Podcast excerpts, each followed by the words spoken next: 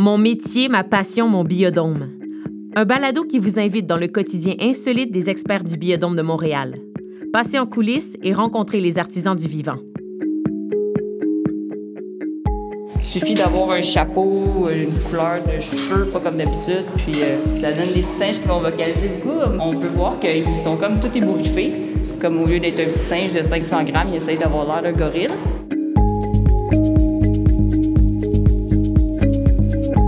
Alors, je m'appelle Roxane Ouimet. Je travaille au Biodôme depuis quatre ans. Je suis technicienne en santé animale de formation. Puis, je pratique le métier de technicienne en soins animaliers et soins cliniques également. J'ai fait ma technique en santé animale.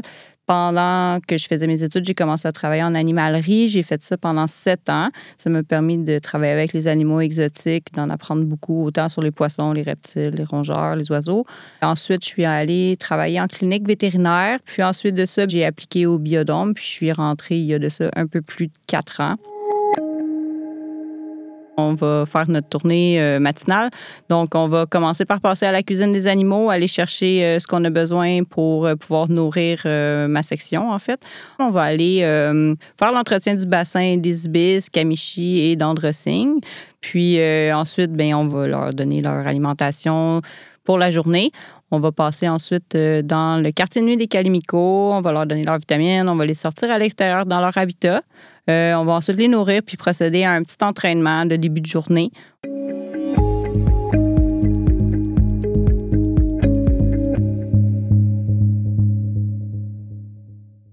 Bon, alors euh, ce matin, 6h30, la journée commence. Euh, on va aller chercher la nourriture pour les animaux. Donc, normalement, mon chariot est déjà préparé de la veille. Il va être au frigo, on va le sortir, puis on va juste compléter quelques petits trucs qu'on ne prépare pas d'avance, question de fraîcheur. Dans le très grand frigo des animaux ici.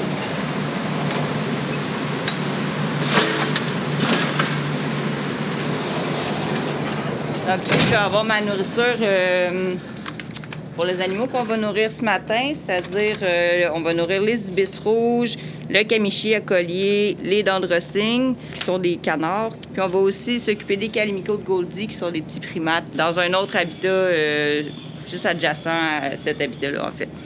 Alors, sur mon chariot, j'ai euh, un bol, bon, eau et nourriture pour le camichi à collier. Lui, il a une grande variété d'aliments. Là, il mange pâté aux œufs, pommes, poires, pêche, kale, on a aussi euh, les bols pour les primates, pour les petits calimicos. Eux, on les nourrit trois fois par jour. Donc, euh, ils ont une moulée à primates du Zupreme, mais ils ont aussi, comme là aujourd'hui, il y a de la macédoine, il y a des figues séchées, vous allez avoir des pommes, des poires, des bananes. Puis on agrémente l'alimentation avec des insectes. Donc, ce matin, on va commencer avec un trois cups, puis on va changer leur abreuvoir d'eau aussi. Je vais donner leurs vitamines à la main, puis les enrichissements euh, au niveau de l'entraînement à la main aussi. On va monter dans l'écosystème en haut et on va se diriger vers le mont de charge. Parce qu'évidemment, avec le chariot, je ne prendrai pas les escaliers.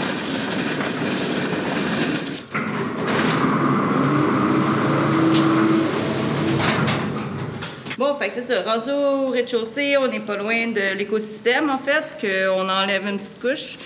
Puis euh, on va mettre nos bottes d'eau parce qu'on euh, s'en va laver un bassin. On va évidemment entendre le camichi vocaliser. C'est un oiseau qui vocalise euh, fort. Donc, euh, faites pas le saut. Mais on l'aime bien quand même. Elle est fort sympathique. En fait, c'est le camichi à collier, qui est une espèce de grosse dinde, qu'on pourrait dire, tropicale également, euh, qui est assez bruyante au niveau de la vocalise. Là. Vous allez pouvoir le remarquer. Normalement,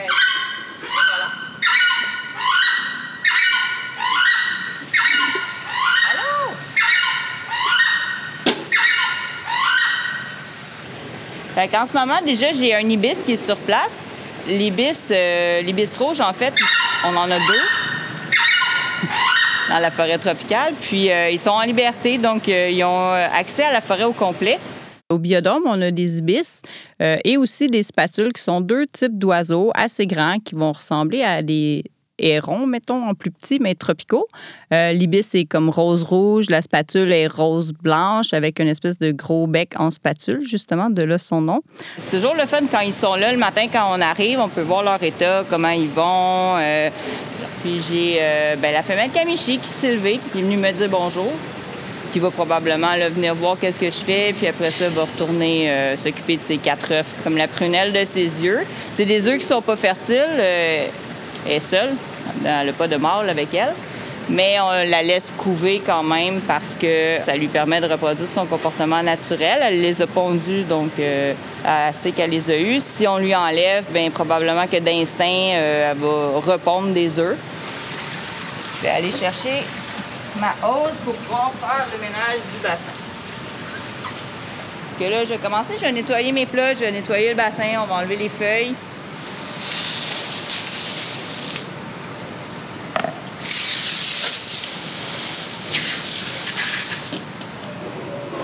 Souvent, euh, on va agrémenter l'île où le kamichi se trouve avec euh, des branches, des feuilles, des feuilles secs. Elle aime beaucoup ça, refaire son environnement. Là. Elle va prendre les feuilles une par une dans son bec. Elle va se refaire un petit peu une partie de son nid. Les canards aussi aiment beaucoup ça, aller se coucher dans du nouvel herbage. Donc, les horticulteurs, souvent, vont nous préparer des nouvelles plantes ou des mousses qui couvrent le sol pour que les animaux puissent aller dessus. Au Sartre du Jardin botanique, on a euh, des horticulteurs qui travaillent pour nous, qui vont nous permettre d'avoir des nouvelles plantes de façon régulière pour garder un, écosystème qui est en santé, puis qui se renouvelle aussi pour que les animaux ne s'ennuient pas trop.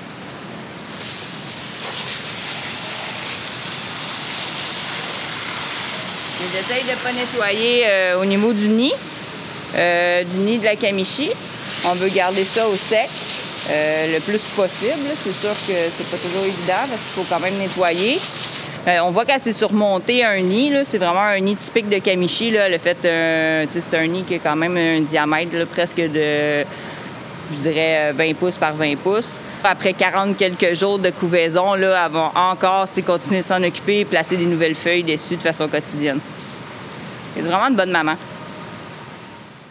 On leur laisse leurs œufs parce que sinon, ils sont génétiquement programmés pour faire une progéniture. Donc, ils vont répondre continuellement, ce qui a créé des problèmes de santé éventuels, comme de l'hypocalcémie, par exemple, parce que ça prend du calcium pour faire leur coquille.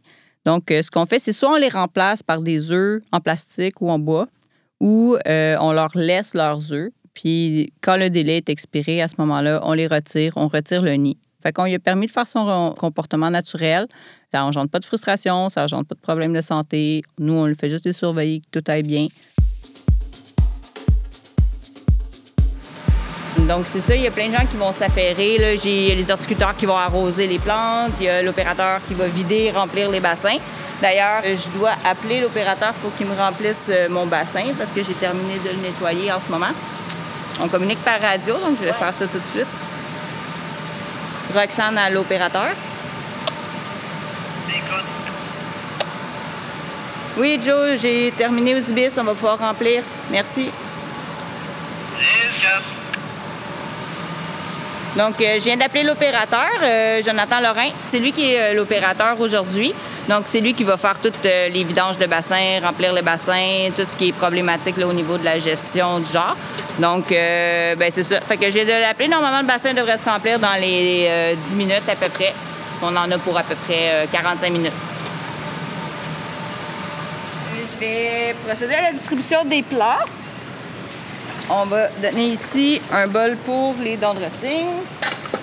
Comme on a deux ibis et une spatule, on va poser euh, trois bols euh, dans le bassin. On les met au niveau de l'eau parce que c'est des oiseaux qui mangent là, avec les deux pieds dans l'eau. Je vais aller disposer ça euh, sur le champ. Bon, on va ramasser notre équipement de nettoyage. On va remettre les drains de fond en place. Et ça va être terminé pour ici pour aujourd'hui.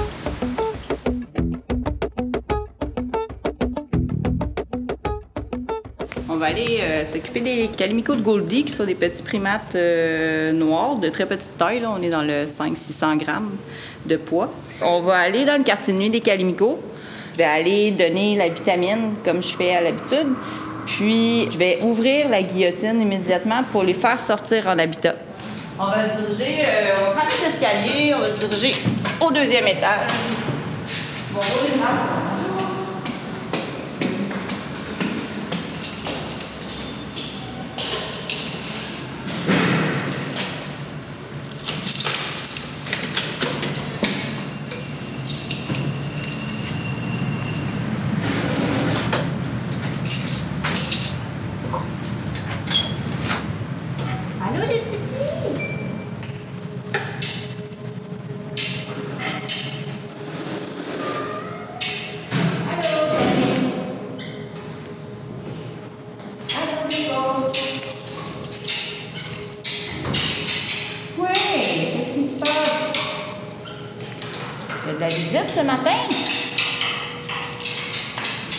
Ici, on a des vocalises de, de surprise, je dirais, limite euh, un petit peu euh, de frustration.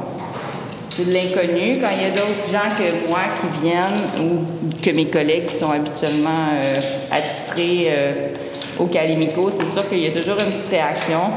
Il suffit d'avoir un chapeau, une couleur de cheveux, pas, pas comme d'habitude, puis ça donne des petits singes qui vont vocaliser beaucoup. On, peut voir qu'ils sont comme tout ébouriffés. Euh, en fait, ils essayent de nous impressionner. Comme au lieu d'être un petit singe de 500 grammes, ils essayent d'avoir l'air d'un gorille. Ça marche pas beaucoup. OK. Voulez-vous des vitamines? C'est Camille, ça veut-tu? Mais non, c'est pas grave. Allez. Je vais prendre euh, ma pochette d'entraînement. D'habitude, euh, c'est une petite pochette que j'attache à ma taille. Habituellement, quand ils me voient avec ça, ils savent qu'est-ce qui s'en vient. Là. Euh, ils savent qu'il y a des raisins à l'intérieur, habituellement. Que normalement, j'attire un petit peu plus leur attention. Je vais apporter seulement que mes raisins et ma station pour commencer. On va laisser de côté la nourriture. Juste parce que ça va mieux faire de l'entraînement avant le déjeuner qu'après.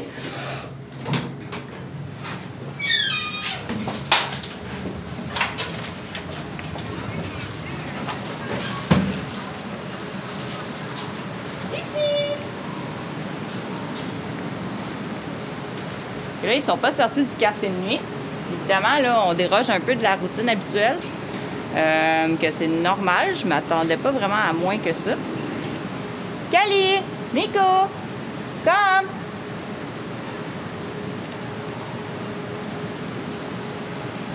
Viens ta garçon! Euh, bon, en fait, là, on est dans l'habitat, puis euh, ben, on voit les calimicos dans leur quartier nuit qui veulent pas sortir pour le moment.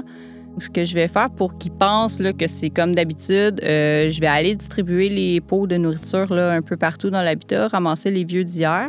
Puis, ben, c'est sûr qu'en m'entendant là, dans l'habitat, en train de travailler, ça va les porter à venir me voir. Ultimement, là, je, je suis pas inquiète, ils vont venir, ils vont venir bientôt.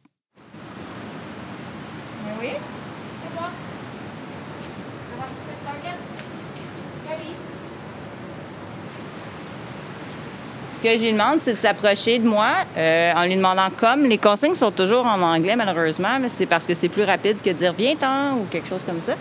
Euh, fait qu'on y va avec le touch, le comme, puis euh, le in, le out, si je veux les faire up ou down aussi. Donc là, ce que je fais, c'est que je m'approche d'elle, je lui tends ma cible, puis je lui demande de toucher avec sa patte la cible, puis je la récompense immédiatement, puis je la clique. Bon, mais on a déjà un début. Il est, embarqué sur la station, les quatre pattes. Il a pris son raisin, il est parti en courant. Bon, évidemment, euh, ce qu'on veut à long terme, c'est euh, qu'il reste à la demande. Je dois lui dire stay. Je veux qu'il reste jusqu'à ce que je lui dise OK, down. Là, ensuite, il peut descendre. Mais c'est déjà un bon début. Première fois dans l'habitat, on a réussi. Je suis super content. Donc, euh, avec les calimicos, ce qu'on fait comme entraînement principalement, en fait, ce que je fais en ce moment, c'est beaucoup de ce qu'on appelle en anglais target. Euh, donc, c'est une cible, c'est un bâton avec une boule au bout. Puisque j'ai des consignes en anglais que je dois demander aux singes pour qu'ils viennent toucher la boule. En fait, je l'appelle par son nom, Cali, je lui dis touch. Lorsqu'elle touche à la boule, à ce moment-là, je lui donne une récompense. Tu en fait, je clique avec un clicker aussi pour marquer le comportement.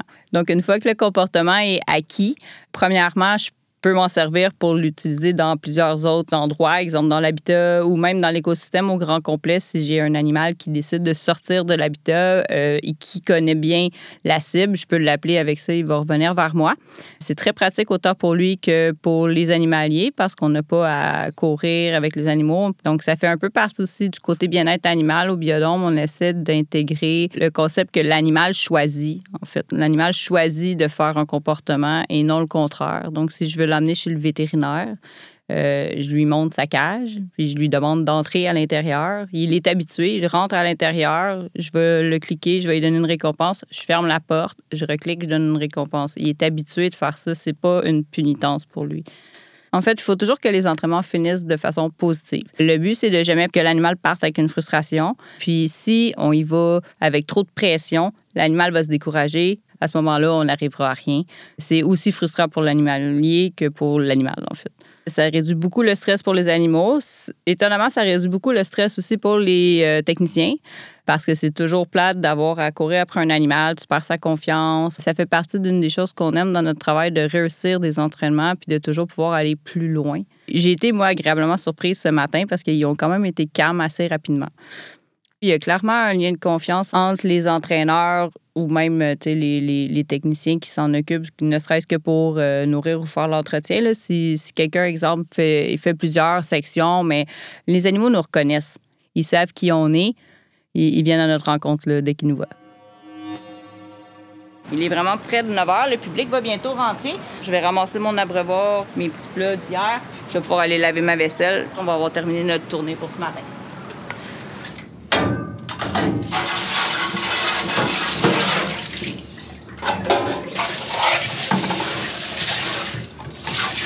C'est le bout que j'aime le moins de mon travail, je pense. Faire la vaisselle.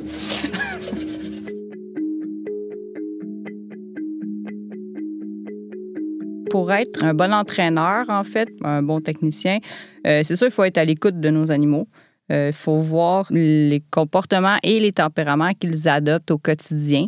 Qu'est-ce qui les fait réagir? On reconnaît les vocalises aussi. Il y a des vocalises euh, contentes, il y a des vocalises fâchées, euh, il y a des vocalises de peur. Puis même souvent, quand on n'est pas dans l'environnement, je vais être en train de m'occuper d'un autre animal, je vais les entendre au loin, je vais dire Ah, il y a quelque chose qui ne va pas. je vais aller voir. Il faut voir, autant en les regardant qu'en les écoutant, comment ça va il faut savoir qu'un si je vois qu'un jour, un jour il est ébouriffé, il a le poil un peu plus souillé, euh, il a les petits yeux un peu plus amorphes, là je dis ah il y a peut-être quelque chose. on va s'attarder un petit peu plus à, sa santé, est-ce que ses selles sont belles, etc. Là, on va rentrer dans le un peu plus médical, mais ça fait aussi partie de notre travail de s'assurer que les animaux sont en santé puis qu'ils vont bien. Les gens pensent souvent que quand on travaille avec les animaux, ce qu'on fait, c'est euh, les nourrir, jouer avec eux, les flatter. Premièrement, on fait pas ça au biodôme. Là. On flatte pas les animaux. Parfois, on les nourrit à la main, mais c'est à peu près le seul euh, geste qui va faire qu'on va les toucher. On veut qu'ils restent quand même euh, ce qu'ils sont dans leur environnement. Moi, je veux qu'ils restent sur sa branche, qu'ils restent dans son arbre, qu'ils fassent les comportements normaux qu'il est supposé de faire, mais je veux qu'il y ait un lien de confiance avec moi parce que si j'ai besoin d'intervenir avec lui, bien, je veux que ce soit facile, je veux que ce soit plaisant pour les deux aussi. C'est beaucoup euh, ça, le lien de confiance qu'on a besoin, puis c'est ce que l'entraînement va développer aussi beaucoup avec eux. J'aime beaucoup la forêt tropicale pour son climat. C'est sûr que l'été, il fait très chaud, mais je préfère le chaud au froid. Aussi, euh, j'aime beaucoup travailler avec les primates. Aussi, les perroquets, j'ai eu l'occasion de travailler avec eux pendant un certain temps. Puis, c'est une très belle dynamique euh, au niveau des entraînements. C'est sûr que euh, c'est des animaux assez complexes qui nous imposent des défis régulièrement. Donc, c'est vraiment des animaux avec lesquels j'aime travailler.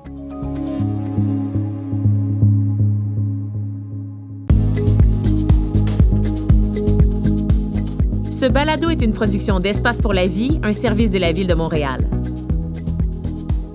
avec la participation de Roxane Ouimet, technicienne en soins animaliers et de l'équipe du Biodôme. Réalisation et scénarisation, Amaryllis Prou et Marine Fleury. Recherche, Amaryllis Prou. Recherche musicale, Marine Fleury. Prise de son, Antonin Viss. Montage et mixage, Mériole Lehmann. Espace pour la vie, le plus important complexe en sciences de la nature au Canada, a pour mission de rapprocher l'humain de la nature et de favoriser une prise de conscience sur la nécessité de s'engager dans sa protection. Pour retrouver tous nos balados, rendez-vous sur espacepourlavie.ca.